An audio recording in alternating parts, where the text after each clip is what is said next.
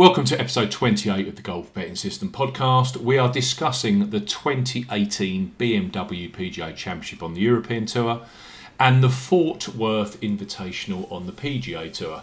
This podcast is for listeners of 18 and above. I'm Steve Bamford, PGA Tour pre- previewer at Golf Betting System, and with me we have European Tour expert Paul Williams. Good evening, Paul. Evening, Steve. How you doing?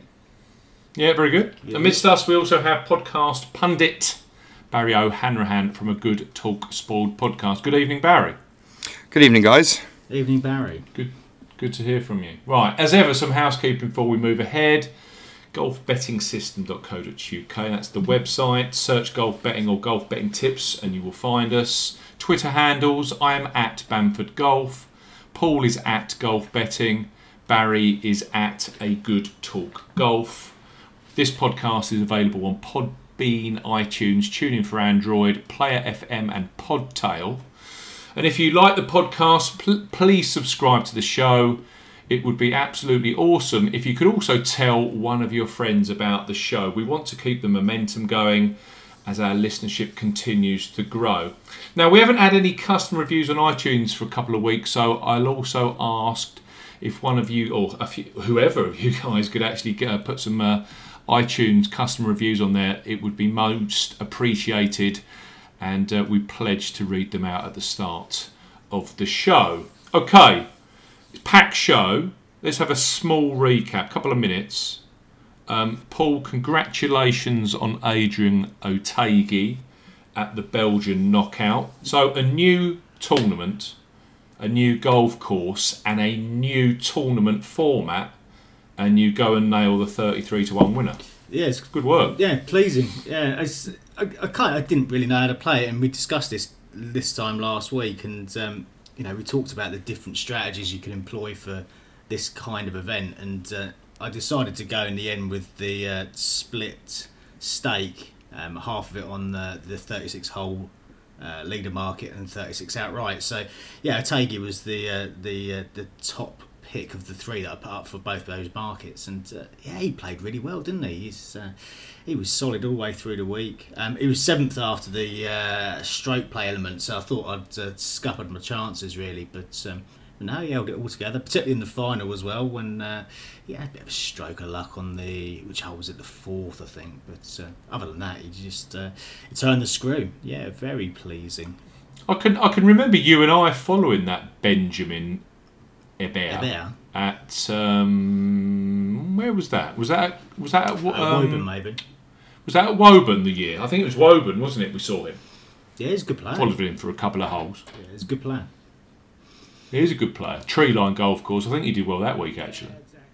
And you- and you met and and the tr- the strand you got was that he was clearly in good nick and he'd won the match play tournament, Paul Lawrie's match play tournament to break his European Tour duck. Yeah. Otaegui had, and uh, yeah, he'd been playing some really consistent golf for the last few months, and uh, he was runner-up in Spain, I think it was a few few weeks back. And uh, but yeah, that uh, Paul Laurie link seems quite solid because if you go back to uh, Aphibarnrat, he won that, then went on to win the Super Six, which is you know, another one of these hybrid tournament formats, and then. Uh, yeah, Ate- Otaegui's done the same thing. So um, that's two wins for him now on the European Tour, both of them in a match play format of some description. So uh, yeah, I expect he'll be pigeonholed now, uh, pigeonholed now as a uh, match play expert. But he's got a bit more about, I, about him than don't, I don't know if you, yeah, I didn't know if you if you saw it, Barry, but it was an absolute gem of a golf course.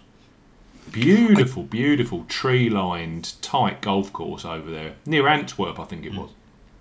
No, I got to catch um, good bits and pieces throughout the the, few, the weekend. Anyway, for sure. Not so much um, Thursday and Friday, but yeah, some some really lovely looking holes um, for the professionals. For us, that would probably scare us uh, silly having to keep a ball so straight. But yeah, it, place looked in fabulous condition and. Uh, would be a nice one to play if you were in the area, and got to give credit to um, Thomas Pieters and um, was reading up a bit about it today. It was kind of his him and his family were the ones that really kind of ran the whole event, um, and and they pulled it off really well. Uh, I I particularly enjoyed the rather than it being a, a hole by hole match play, it was you know the stroke play, play match play kept a lot of matches really interesting right until the last hole, which was uh, Yeah, it's, kind of refreshing. Yeah, it was, really different, cool, wasn't it? really cool to see. Yeah, it was. Yeah. It added a different dimension to it, I must say. They they they mention on the PGA Tour a lot that they're not happy with the way that the FedEx Cup Series comes to its fruition. And there has been talk that I've you know you read articles and whatever about them trying to find a way where they could start the Tour Championship as a stroke play event and then get some knockout element into it. And that kind of format that we saw in Belgium is something potentially the PGA Tour could take hold of. Mm. Yeah, agree completely. I think it would be. Uh, I don't think they have anything to lose in having a go at a different format for the FedEx Cup's uh, the fi- at least uh, the final um, event in Eastlake. Um, yeah, why not give it a punt? If it doesn't work, you've only lost a year. Absolutely. Uh, on the PGA Tour, of course, we had the uh, AT&T Byron Nelson. I managed to grab Branden Grace full each way payout. He finished like an absolute train. Yeah, it was Um, flying, wasn't he, on the final? and that link that we discussed last week with the Open Championship last year, Jordan Spieth said that the course was very similar. And hey presto, you had both Branden Grace and Mark Leishman, who finished in the top four, uh, five or six last year at the Open. Then uh, contending this week over in uh, Trinity Forest. Have to say that Aaron Wise, very very impressive. Um, he looks like a real player that's going to kick on. The, the way that he handled being in contention both at Wells Fargo and then the, on the next appearance on that golf course was particularly impressive, I thought. yeah, he's a good player, isn't he? Good golf course as well, and clearly they, the PGA Tour had said at the start we're going to make the course playable. We're not going to scare everybody off, and Leishman took real um, advantage of that in the opening round. He had the advantage of the draw, so it was even more impressive that Wise won that and Grace got somewhere close. They were on the wrong side of the draw. But it was interesting when, when that course started to dry out and the wind was up on the Saturday. All of a sudden, it was a totally different beast. Um, you know, I think it was 65 or 66 was the best score. Anything around sort of two or three under was keeping you well up with the pace. Where prior to that, 10 under was was possible on that golf course, and of course yesterday. So, you know, it certainly links in the way that it needs wind to defend itself. But I think that that that golf course and that tournament's going to go from strength to strength in the future. So that'd be good to hmm. see. Right, BMW PGA Championship and the Fort Worth Invitational this week.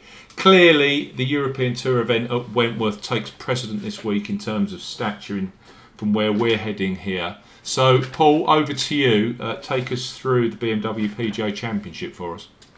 Yeah, so off to Wentworth again for oh, what used to be the um, the flagship event for the European Tour, but it's kind of taken a bit of a step back to a degree now, hasn't it? With the um, uh, the Rolex series, which now uh, encompasses eight events, and this is the first of the eight for the uh, season.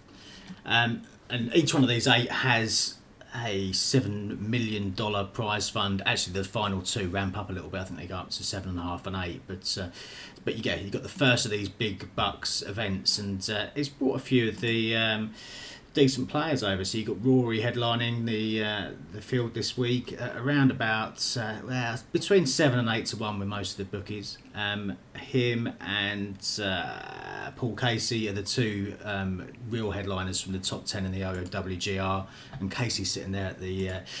Uh, 14 to 1 mark, so roughly twice the price. But you've got a decent undercard as well. You've got the likes of Fleetwood in there at 14s. Def- Alex Noren, who was the uh, winner last year, and um, I was on Noren last year, and that final round, I don't know if you, any of you guys saw that final round from Noren last year, but wow. He just absolutely took the uh, took the field to pieces um, on the final day that 62. Where was he positionally going into that final round? Well, that was. He, He was way back. it, it was a long way back because he finished. Well, it must have been.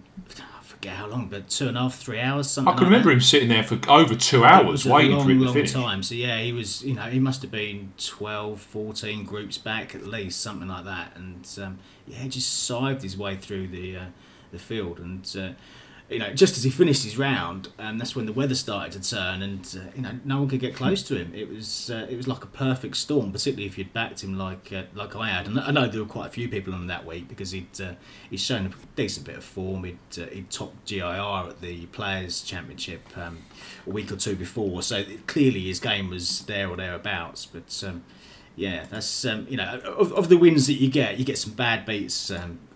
Betting on golf, but when you get one that's as sweet as that from as far back as that, it's uh, it's really nice. But yeah, so you got the likes of uh, Fleetwood this week. Noren, uh, Branden Grace has come over. Um, you know, clearly he's had a big week over there in the states, and he's he's travelling straight over. But fair play to him for doing that. Uh, Francesco Molinari as well. Ian Poulter who's won recently. So you've got some decent names there. Shane Lowry, Tyrrell Hatton, uh, Benny An. So you know, there's a decent card. The likes of the Roses, the Stensons are missing this week, and um, you know Rose used to be a pretty strong supporter of this event, and um, yeah, he's, he's, he's, he's playing stateside at your event, Steve. I think, isn't he? Yeah, he's playing Colonial, first time since 2010. Yes, and he has to though, doesn't he? Because of that one in four playing event. If you haven't played it in four years, mm. yeah, so yeah, they've all got to juggle their um, their tournaments around, haven't they, and their schedule around to accommodate that. But uh, I think it works for him as well because he'll clearly play Colonial, then he'll play Muirfield Village, and then he'll have the week off before the US Open. Mm. So it cuts down on the travelling. He can use his house in Orlando, and you can see why he's doing it. It does fit, and of course he's got the British Masters this uh, this year, so it kind of fits. Yeah, yeah, it does. I know. Just go back to some of the comments he's made about Wentworth over the years and how much he likes the event and how much he wants to support the event and how much he likes the course, etc. And uh, yeah, he's not here, but uh, let's say it may well be a one-off, as you say. May well be um, fulfilling his. Uh, you know his requirements, as you say, Barry, and uh, we're back to normal next year. We shall see. Um, anyway, back to uh, to Wentworth then. So yeah, we're at uh, at Wentworth we've seen some changes over the last few years. We saw the 2009 change from Els, which um, didn't go down particularly well, to be honest. It's uh, it's had a lot of uh, a lot of people moaning and groaning about it, particularly the you know the more uh, high profile players, the likes of the Stenson, who's uh, kind of walked away from the tournament as a result of it.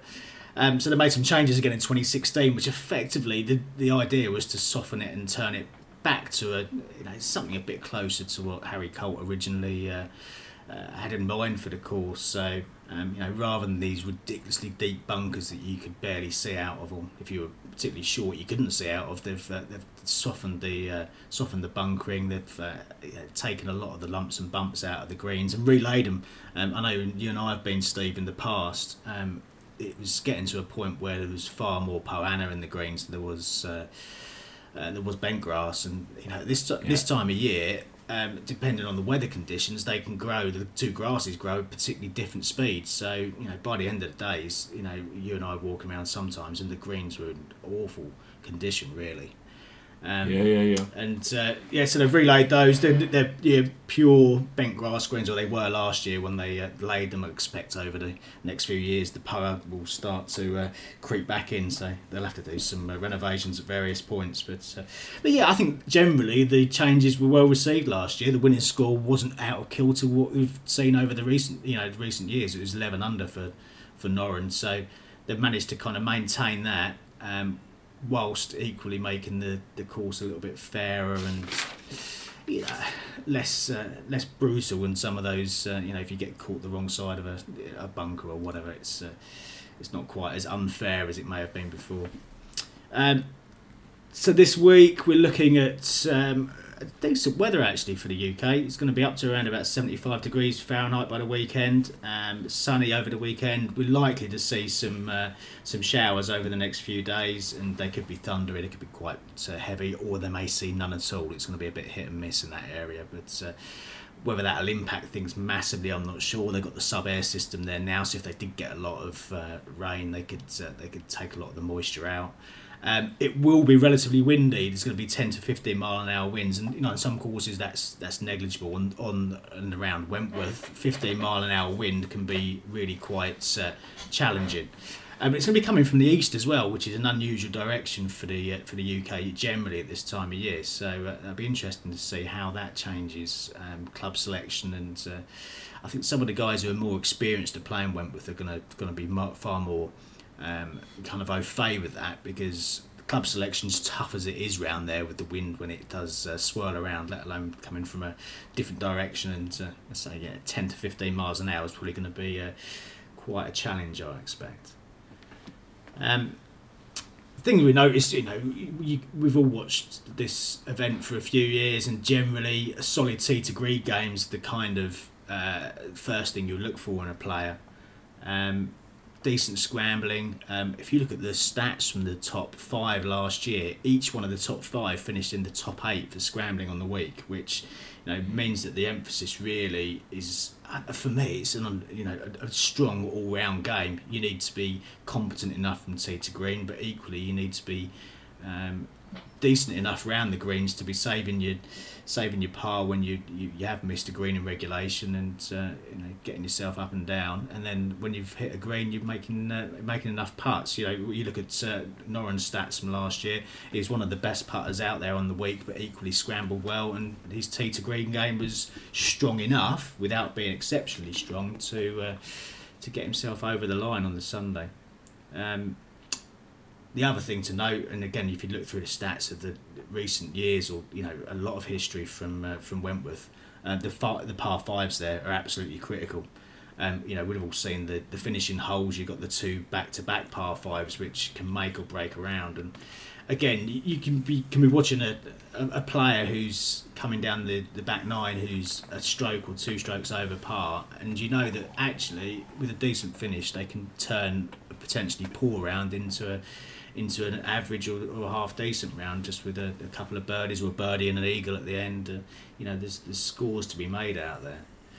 Um, it's an interesting tournament because you know there are some strong players at the top that you can go for. I mean, I've I've, I've started to put together my team for this week. Um, just before I go into that, have you guys got any thoughts specifically about the uh, the week or the course?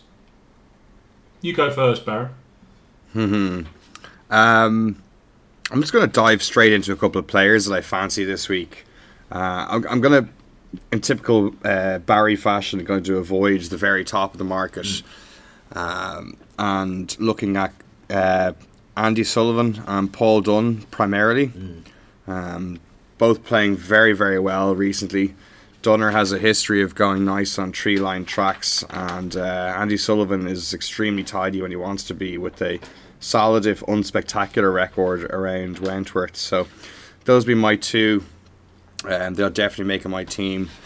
Um, beyond that, um, a few on the short list that I just need to kind of whittle down would be kind of Rafa Cabrera Bello, Joost Luiten, and Jorge Campillo.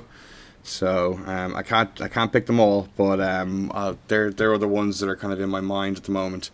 Um, have struggled to find anybody at long odds, um, but if I do come up with any, uh, I'll definitely uh, will tweet them out. Yeah, Andy Sullivan's been playing some cracking golf, hasn't he? Just uh, you know, we talked about him again last week, and he's been playing himself into form by playing a lot of these smaller events um, where you know whereas a lot of other players have been uh, just putting the feet up, and that could well play pay dividends for Andy. He's well and truly on my shortlist. I haven't backed him yet. I've backed a few, which I'll go into in a second, but. Um, but yeah, it's, it's a difficult one to avoid. Camp- Campillo, as you say, is playing some decent stuff as well. Um, any thoughts from you, Steve?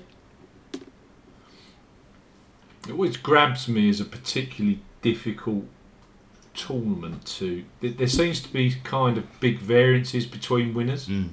And I think you you often get that on these kind of classical setups because there's not just one single way of winning, is there? No, no, no. You know, it's not like Augusta where there's a certain kind of game shape you need. You need to be long. You need to be able to move the ball both ways. You need to take the par fives apart. You know, you, you can just see with different winners here, like Benny An, you know, real pure ball striker. Mm but like, as Barry said, you've still got the chart, you know, the likes of Paul Dunne, who doesn't hit nearly as many greens, but he's got a razor sharp short game. Yeah. It, and makes the most, you know, of the opportunities that he has, and he also, you know, can clean up, you know, when uh, when he's missing greens. Mm. They've just got an equal, you know, an equal chance of actually getting the job done. Yeah, yeah. It's, uh, it's an interesting one done because um, through the open qualifying at Woburn over the last few years, he's absolutely dominated that some Yeah. years, and I think he's won it Yeah, won it three years um, in succession, or three you know three years out of four, whatever it was. The stat is that uh, you know, and you look at his game, and you know when you watch him on TV, he he can be incredibly erratic from the tee.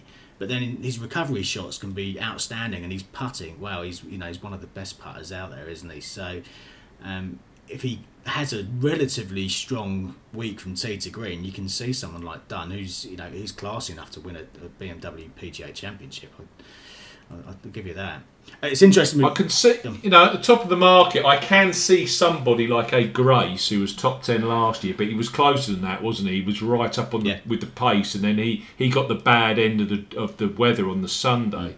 And we know with Grace, when he finds something, and he can link tournaments together, and when he finds the putter, which he certainly did last week, he top putting, top putting average last week at uh, over in Texas yeah, yeah.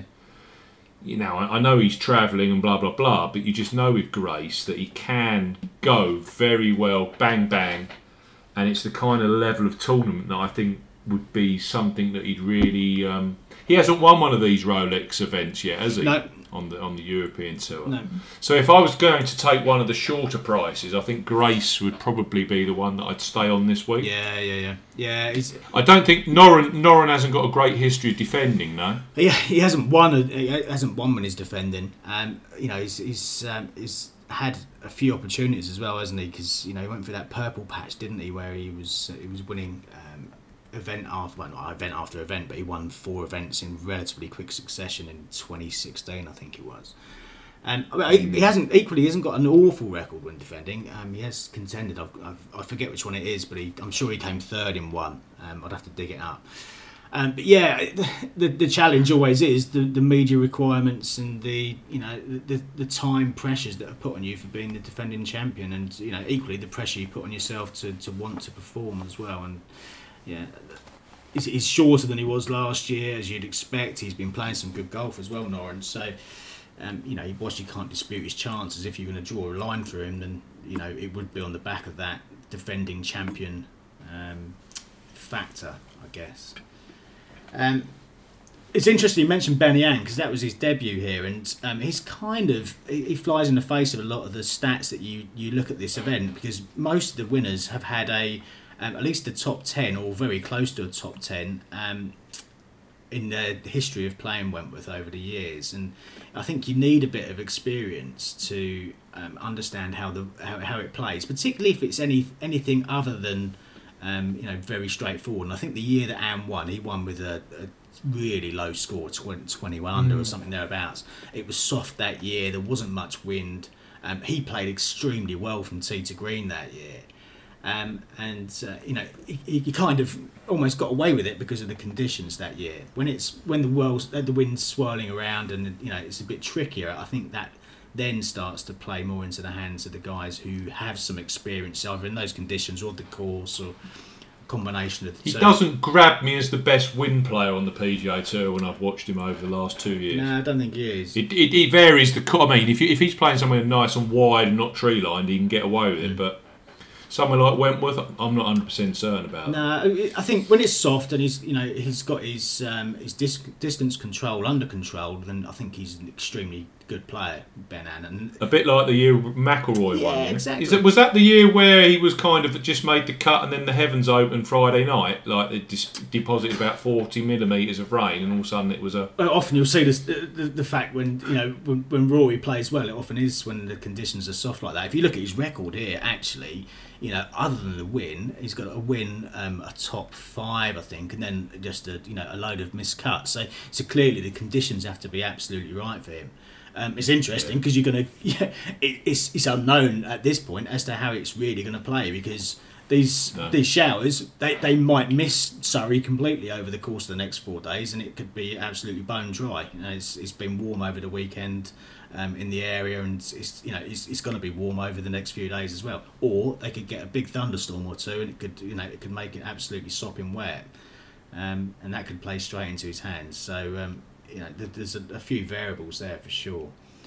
Um, I've backed three players so far today, and there's a few more. I've got, I've got, I've got to cut my shortlist down, and similar to Barry, because you can't back them all. Um, I've backed Matthew Fitzpatrick, who I think's on the um, uptrend now in terms of his form. Um, he started the year okay. He was third in Abu Dhabi, I think it was early in the early in the season, and then kind of went off the ball a little bit.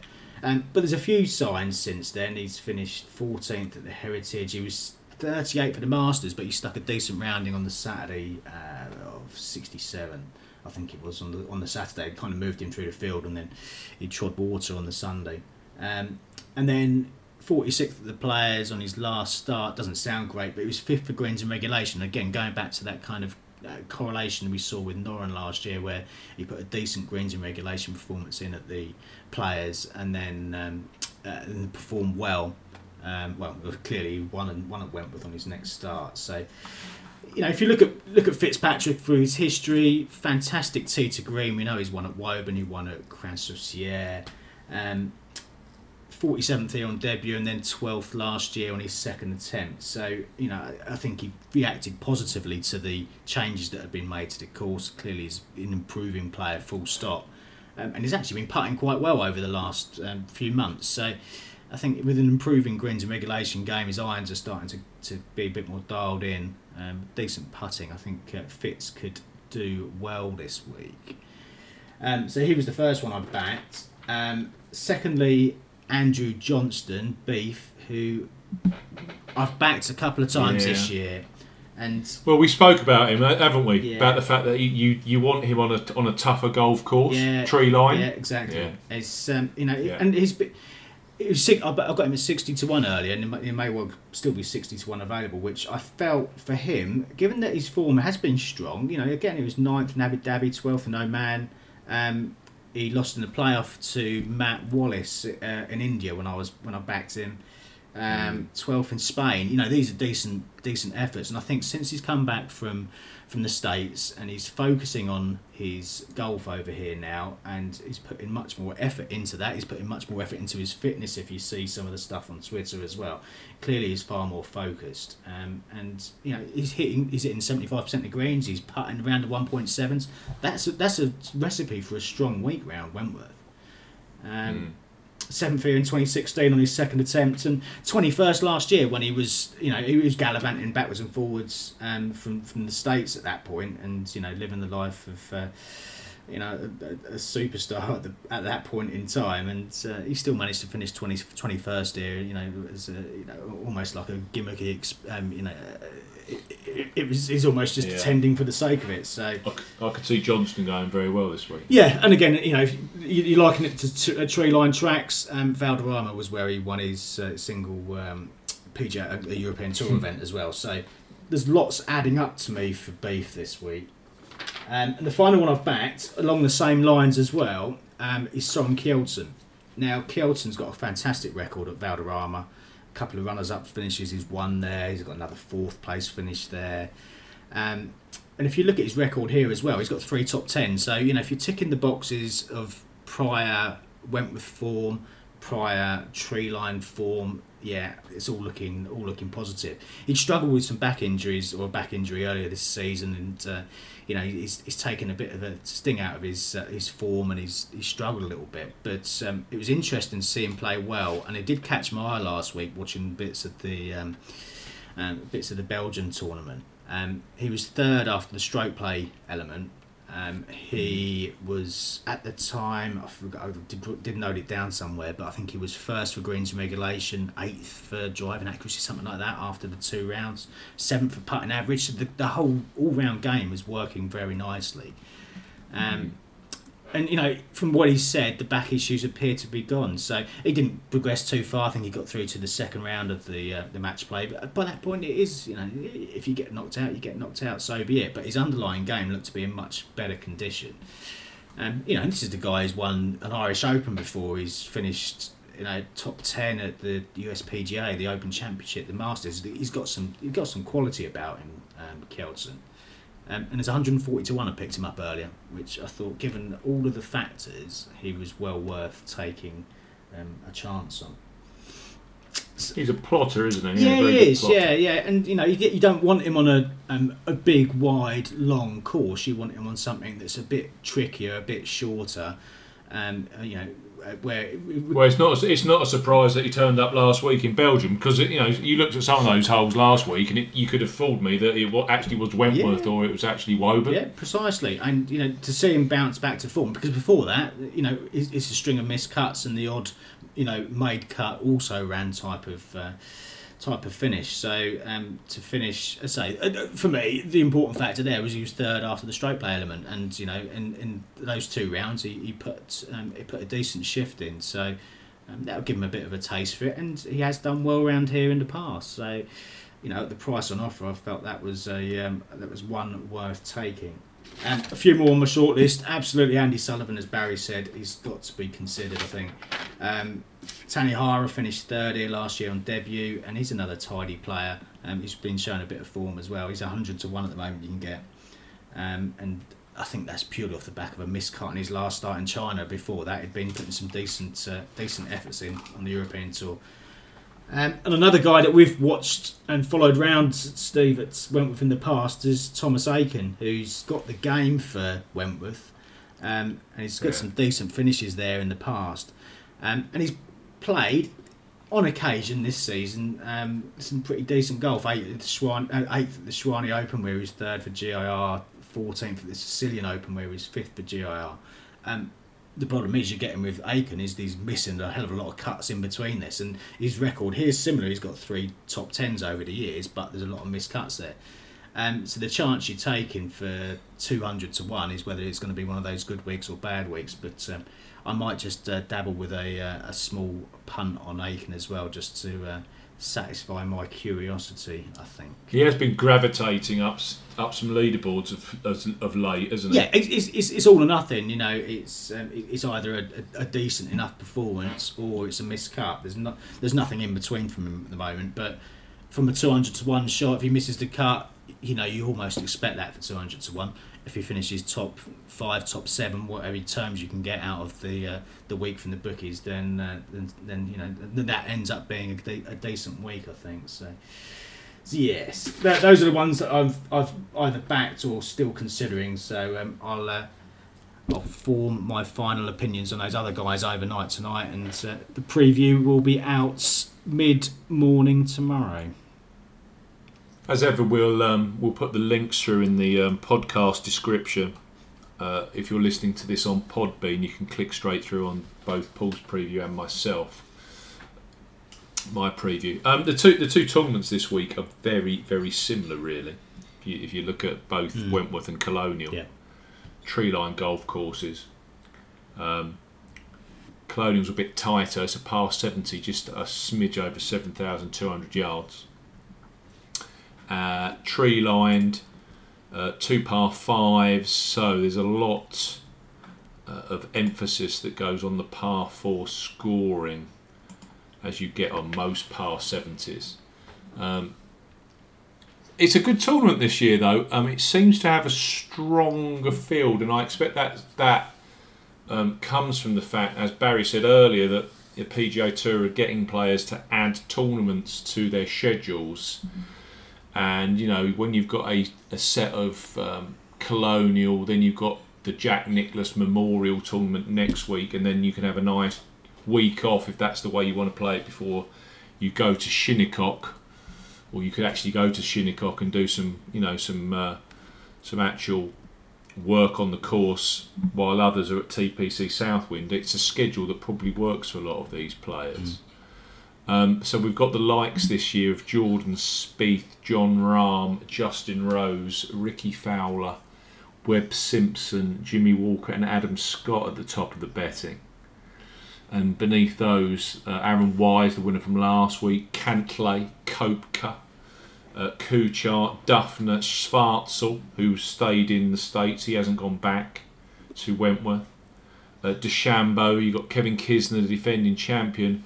And then, you know, you've got the stats, the stats boys' dreams, the likes of the Chesson Hadleys, uh, the Emiliano Grillo truthers. They'll probably be on this again this week. Uh, Adam Hadwin's another who's got some really strong stats at the moment. So the actual, you know, Kevin Na did well last week, hit a lot of greens. Chris Kirk's won here in the past. Louis Oosthuizen or Oosters, and you know, Louis not uh, gone back to Wentworth. He's staying in the states for this one. So it is a quality field this week over at uh, the Colonial. Um, bent grass greens, and that's a huge sea change if you think it through. Um, we had champion Bermuda grass again last week at uh, Trinity Forest, and that AT&T Byron Nelson has normally been the borderline between Bermuda grass changing to bent grass greens, but that was another Bermuda grass tournament on the PGA Tour last week. Yeah.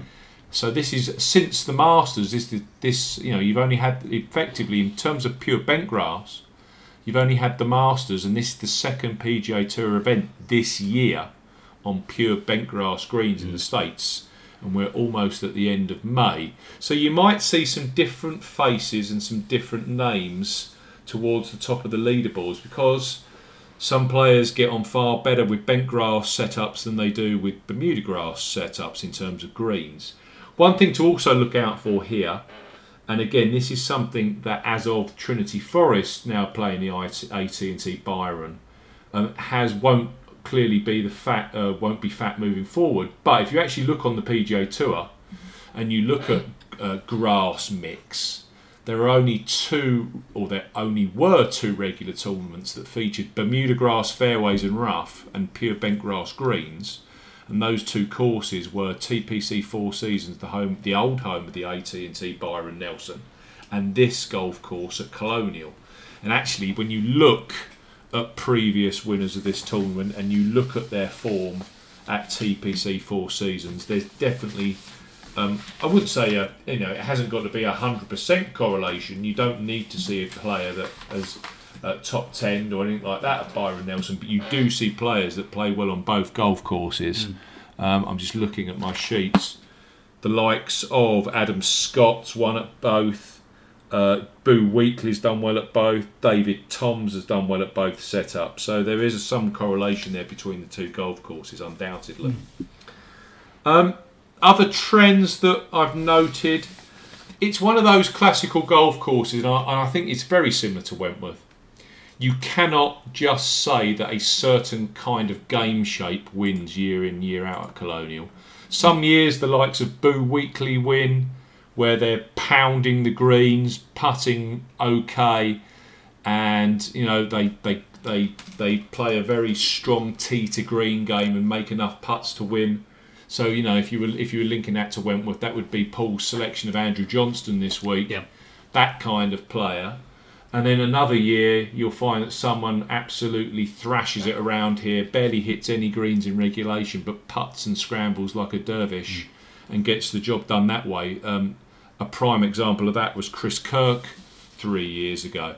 So there's no particular way of winning round here, but if you're looking for some kind of trends that work, um, the fact that every player here since 20 uh, I think it's 20 it was the year that Stricker won in 2009 let me just read through it it'd be easy if I did that.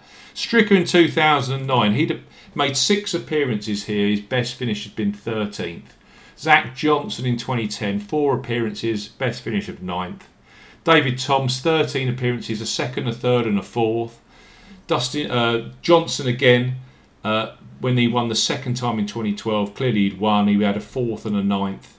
Boo Weekley in 2013, five appearances, he'd finished ninth. Uh, Chris Kirk, five appearances, a fifth, a 14th, and a 16th. Jordan Spieth in 2016, he'd had three appearances, he'd uh, finished seventh on debut and second. And last year, Kevin Kisner, three appearances, a fifth, and a tenth. So you can see that top 10, top a top 10, top 12 finish here is highly advantageous when it comes to actually picking a winner. Yeah. Uh, the only one that goes against that is the, was the reigning world number one at the time in 2014, Adam Scott, who won this tournament off the back of nothing better than 64th. But Adam Scott, of course, fulfilled a uh, fulfilled the uh, criteria of becoming the first and only person to ever win the Texas Grand Slam. He's won every Texas tournament, so you could kind of see that a he was world number one, and secondly, Yeah, he um, he had Texas, previous in yeah previous in Texas, so he's kind of one of those that. Uh, one of those outlying kind of stats, but that that top ten, top twelve angle is something that I've taken particular credence with this week Yeah. and you know, and it, these players I'm sure will be very popular. You can look at the likes of Chesson Hadley, who's playing some outstanding golf. Um, you can look at the likes of Adam Hadwin. You can look at Emiliano Grillo, and when you look at their stacks, their strokes gained stats, some of the places they've done well at the past, you can you can build a very very good case around those players. But fact of the matter is, none of them have ever finished in the top ten around here. So that kind of puts me in a different angle of attack this week. Yeah. Um, I'll tell you the four I'm going for. I'll work in boring um, price order. The one at the top of the market, I cannot uh, turn away from. Statistically, I've got five stats I look for here: par four scoring. Some, there's some long greens in regulation stats over 200 yards, some proximity to hole. But I'm also looking for players because these greens here are very, very small. And you read a lot of the interviews. If you're hitting greens, you've got birdie opportunities. So I do like a statistic: people that can convert putts of over 25 feet. Um, they haven't even got to be this year as well. It could be something they did last season, but there is definitely a link there across those kind of statistics that you see year in year out here. Jon Rahm ticks all five of the boxes I'm looking for. Um, if you're looking for a player that plays brilliantly on, on classical golf courses, when you look at the predictor pool, and um, when we, when I go to the predictor model and I just map, you know, I look at the classical golf course variable on its own. Yeah. He's already ranking sixth in the field, or fifth or sixth in the field.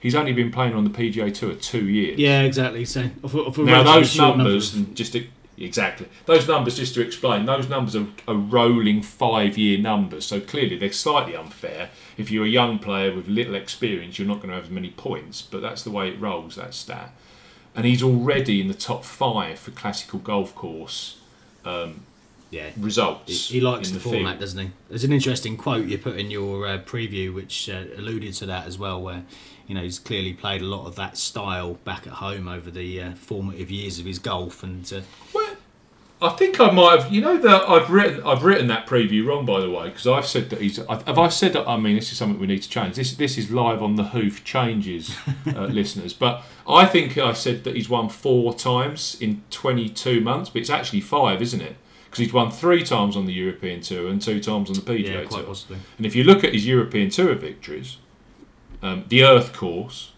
as modern and as long as you want a, a golf course to play, he's won the Irish Open on a traditional links golf course, and last uh, last month he won the Open d'Espagne after you know clearly being quite tired after travelling from finishing the top five at Augusta. And that wasn't an easy golf course, particularly, was No. it? You know, I was I was watching a bit of it again this morning you know, a lot of undulations on those greens. Some of the greens were quite speedy. It wasn't overly soft that golf course, even though they'd had a bit of rain in the build-up. Yeah. He can win on different golf Yeah, he can. He's, he's very versatile, isn't he? And uh, the only thing that we've kind of questioned with him is um, with the toughest of tests, you know, the US Open style tests, has he got the kind of mental uh, fortitude almost at this stage of his life and his career to, to, to do that? But um, that, that's a question for a couple of weeks' time. Um, but uh, yeah, for this week, for this week, clearly he showed last year that. That he, he could he could uh, get on with the course just what just uh, The thing I don't quite understand is last year he was 12 to 1 favourite. Um, Spieth was 10 or 14 to 1 or something like that. Um, so there's been that reversal in price.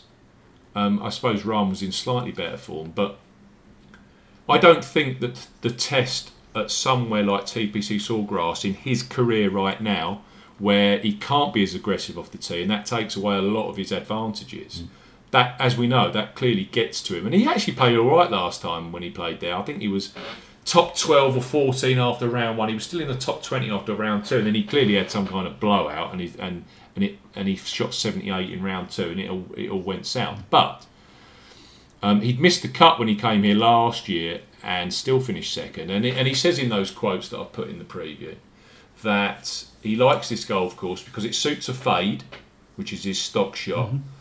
And the trees are set in such a way that he can still power it over the trees and still use driver. And I, think he said driver he used on 12 or 13 of the 18 holes. So, you know, if we're on a golf course where you don't have to play a certain way, I think Rahm Uh, is one to follow this week. It's also noticeable. I did check his own personal website. This is his last appearance before the US Open. Right. He won't be playing any more golf before Shinnecock Hills.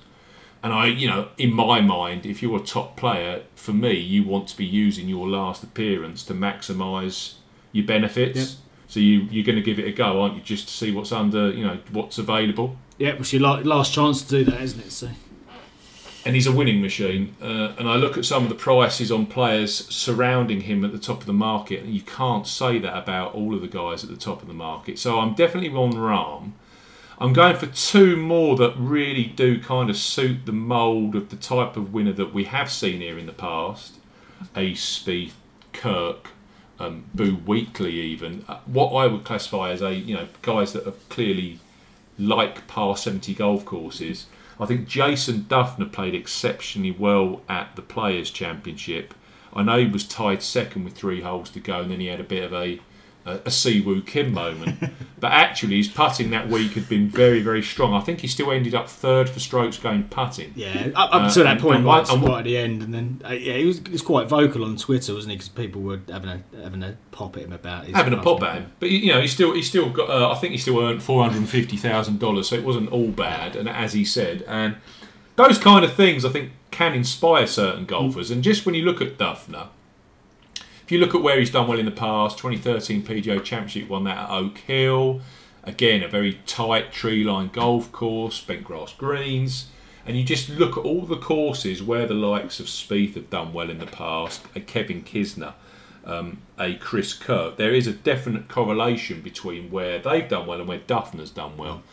And I think with Dufner, when that when that putter's hot on a classical tight kind of golf course, he's a bit like Andrew Johnston in a way, I suppose, but probably a different level. Um, when those putters are working well, you've got to kind of stick with him, and you just know with Dufner because of course he won the Memorial Tournament last year, again on a tree line golf course up in uh, Ohio. Um, you just know with some of these players just to stick with them when that putter's warm because it won't last for long, but just stick with them. So I'm going with Dufner. Um, prices are still in a kind of gestation period, but I'm seeing anything up to. Uh, they're taking him seriously, 33 to 1 pretty much across the board on Dufner. The other one I cannot uh, miss this week, and I've had a scenario, as you guys know, I pick players, they win the week after. I would hate for Zach Johnson to win this week because I, I thought he had a great chance last time out at the players and he putted like Ray Giles. But as we know, you know, it's difficult sometimes. Putters can click very quickly and they often click on players at certain courses. And if you look at Zach Johnson's record here, it is absolutely phenomenal. And at the moment, I'm seeing prices of up to 50 to 1 on Zach Johnson at Colonial, and that to me is a price that's too big. So uh, I definitely like the look of Zach Johnson this week. And one at a bigger price, uh, I never liked this player on Bermuda grass, although he has finished second at East Lake a few years ago. But I do like this player on bent grass. And I also like this player on tight tree lined golf courses, especially if there's a little bit of uh, receptiveness in them.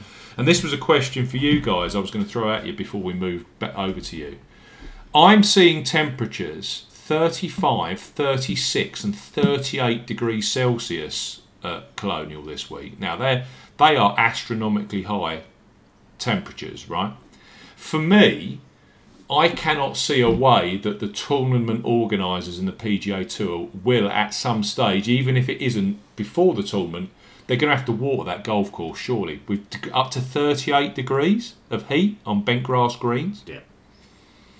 I can't. I, No, I don't know. I, I'm guessing here, but I think there might be a scenario that we kind of saw at TPC uh, Sawgrass a few weeks ago, where they actually say, "Do you know what, guys? We need to water this golf course because these temperatures are going to get way out of hand."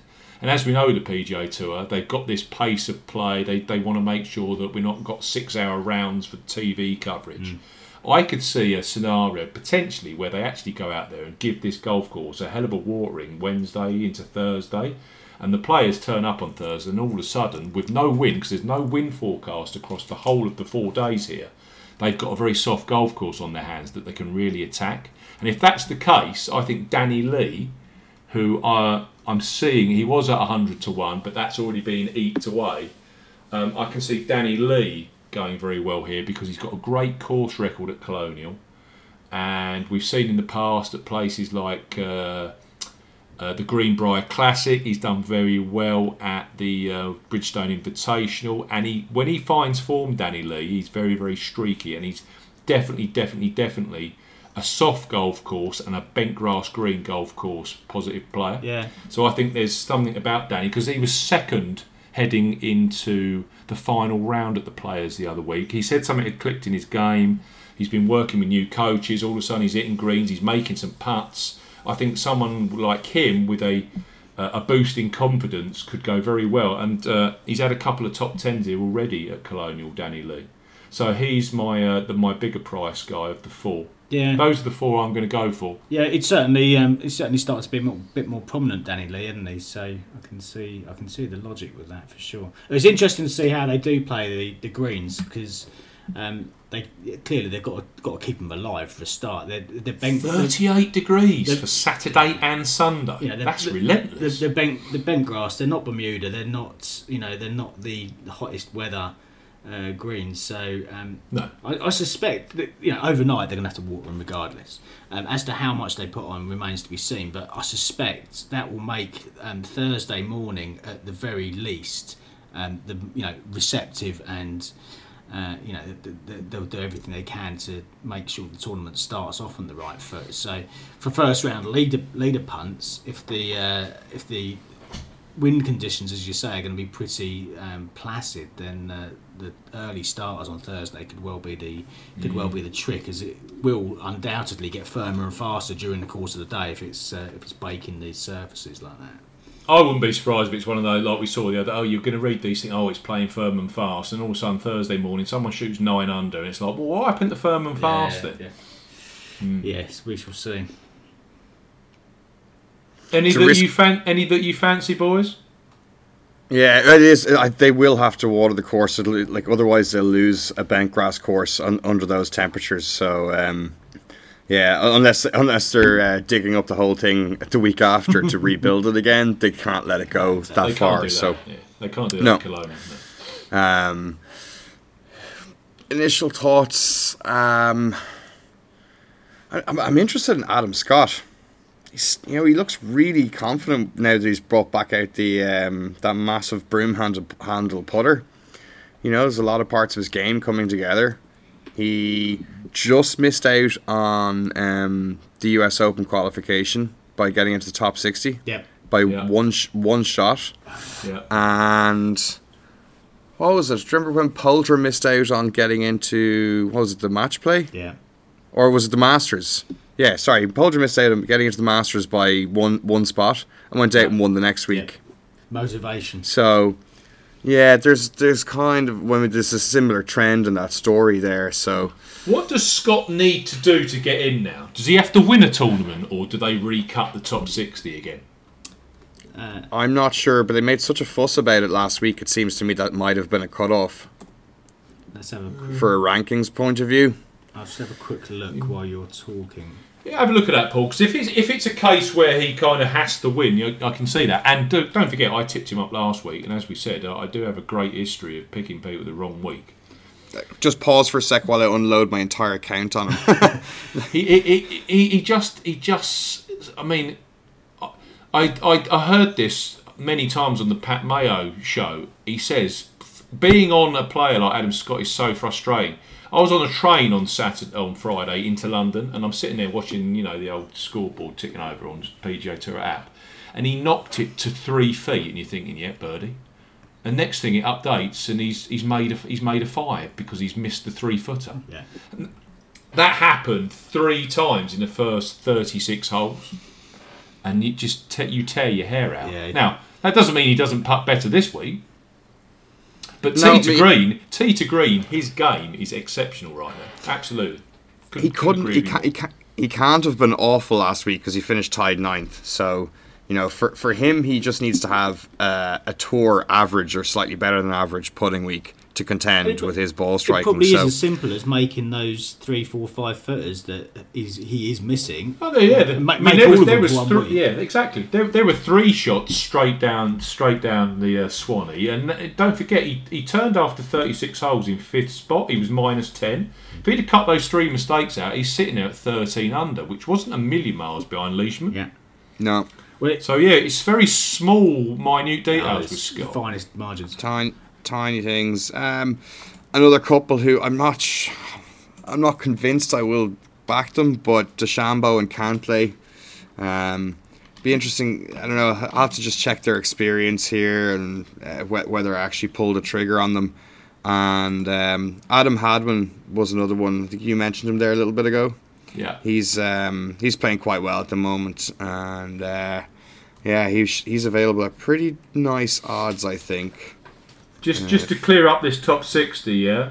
It, the top 60 point leaders and ties as of the June the 11th, again in the official World Golf Ranking. Yes, he's got a couple of weeks, isn't he? Or three weeks. So he's got two weeks, and I know for a fact that he's playing this week, and that he was begging to get into Southwind. as- Uh, sorry, that he'll get in. He's definitely playing the Memorial next week.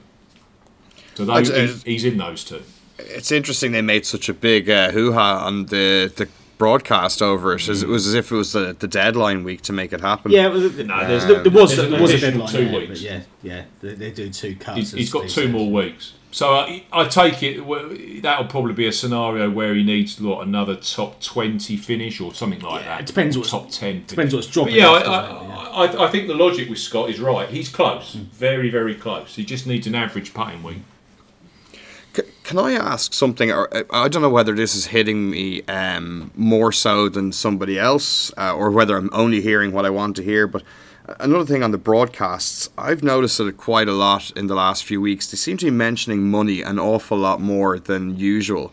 Am, am I am I way off base on that, or uh, is that something you guys have noticed? In terms of the prize money they're picking out, you mean? Prize money, yeah. I mean, I see articles featuring on Golf Channel now a little bit more, focusing on the money. There was the whole thing about Dufner and how much money everybody said he cost himself, to which his reply was superb, saying, Well, my putting got me to that position in the first place, so what the hell are you talking about? yeah, it, it was never my money because I hadn't won it yet. A hundred percent, and the best way to approach it. But it seems like um, it just seems there's a few more, a lot more focus on the actual dollars these days than um, good performance and wins. You know, uh, it's not So it went to the stage. The only thing they were mentioning was FedEx Cup points. Yeah, I suppose it's that's yeah. it like talk- money was the dirty thing that we can't mention because clearly these players don't earn lots of money playing on the PGA Tour. But you, I haven't noticed it personally, but I can. Yeah, it could be. It could be It's something. not, it's not as if the, these guys need it either, is it? It's, you know, they're, they're earning an awful lot of money as it is. yeah. No, yeah, it's just, it just seems like a strange focus when you could you know tell a better story about uh, about the tournament itself rather than focusing purely on the financial rewards at the end of the day. But that's just my take on it. Uh, I'm not the biggest fan of it. We all know they make an awful lot of money and. Uh, that that is that is the way you kind of keep score to a certain extent at the end of the year, but it's not the be all and end all. And uh, anyway, that's my take. if if um, if anybody has any thoughts on that, okay, give us uh, give us all a tweet. Be uh, be good little debate to have. Yeah, Definitely. absolutely. Yeah. What about you, Paul? Uh, I backed two today. One of which is Zach Johnson. The fifty to one price was um, that. That's just too long. You've got to take that. Um, it won't be around for a great deal longer. Um, so. Um, We better wrap this podcast up. Then. yeah, yeah, empty, empty your piggy bank out. No, um, Zach, Zach at fifty, given he's won a couple of times here, um, and uh, he's been playing some decent golf. Fifth in Texas a few weeks back as well, wasn't he? So um, it was only his putting at the at the players, and uh, before that he'd been putting really well. So I, I, I like the logic there, and uh, yeah, you got to take that. The other one I've backed is Martin Piller, and I think I backed Piller. At, You love Piller, don't you? yeah, you? yeah. I think I backed him at Texas last time and he missed the cut. Um, but then Bomb alert! Bomb alert! um, 250 to 1 I've taken him with seven places um, with Coral, that was. And uh, last week he started off 69 63, so um, he was Hmm. playing particularly well for the first couple of rounds and then uh, kind of dropped away. Finished 21st at the end, so not. I watched him last night. He, di- he didn't make birdie on the first, and he walked off there like he's chewing on a thistle. Yeah, it's all right, but And then I went to bed after about six holes, and uh, I woke up in the morning. He was about 38th on, on the uh, leaderboard. Yeah, twenty first he finished. I mean, he's from from, from Fort Worth, so I think Yeah. that he may well get those positive vibes from being back in his hometown. Finished sixth here on debut back in 2016, and one of the comments you made earlier, Steve, about these this trend of players having a top 10 performance here in their repertoire. Um, I like that correlation with that. Piller's finished top 10 here, is he? sixth on sixth on debut on 2016, yeah. Wow. So there's a few little pointers. yeah, absolutely. Yeah, Yeah. A few little little pointers. And if that does play easier, there's going to be no wind. Yeah. If and you know, as we've said, I cannot see a scenario where they let that they cannot let this golf course go. Now, 36 to 38 degrees is hellishly hot. Yeah. So I think that it, I think it's going to be scoreable this week, and that really does. That's Piller's wheelhouse, as we even we saw last week, didn't Yeah. we? Give him a birdie fest, and he's right in the mark. He's right in the mix. Yeah, I thought 250 to one, it was worth uh, worth having a, a little punt on. So Mm, absolutely. Well, thank you for your time, gentlemen. A good week of golf betting lies ahead. That's undoubted. Um, we will be back again next week, of course, for the next episode of the Golf Betting System podcast. We'll be featuring next week, unless my memory's gone completely. Uh, it's going to be the Italian Open yeah, right. Yeah. and yeah, that's right, and the, and the Jack Nicklaus Memorial Tournament. So another great week next week. Thanks, guys. See you again soon.